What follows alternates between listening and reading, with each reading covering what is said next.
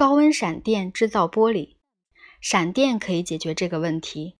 闪电击中沙漠，可能会产生超过一万摄氏度的高温，不仅融化沙子绰绰有余，还能让沙子变成为硅管石和闪电熔岩的玻璃柱。这些玻璃柱犹如焦炭，状如闪电，令人想起雷神托尔发怒射出的雷霆。因此，硅管石的拉丁字源意思就是闪电。闪电熔岩因为是中空的，所以重量极轻。它的外层坚硬，内层是光滑的中空管状构造。最先遭闪电击中的沙子受高热蒸发，因此形成中空。中空孔洞向外传热，先把沙子融化，形成光滑的玻璃层。而再往外传的温度只能让沙子融合在一起，于是形成了粗糙的边缘。闪电熔岩的颜色取决于沙子的组成元素，从灰黑色到半透明都有。石英沙漠的闪电熔岩就是半透明的。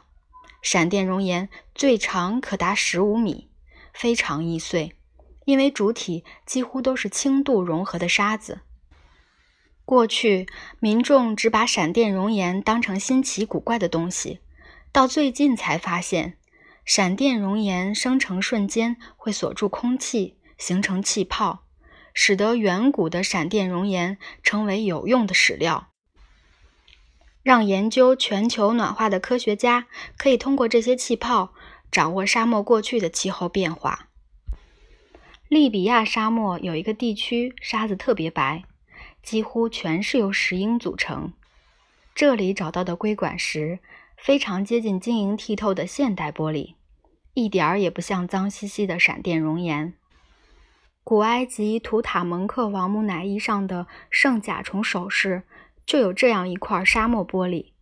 我们知道这块玻璃不是古埃及人制作的，因为最近研究发现它有两千六百万年的历史。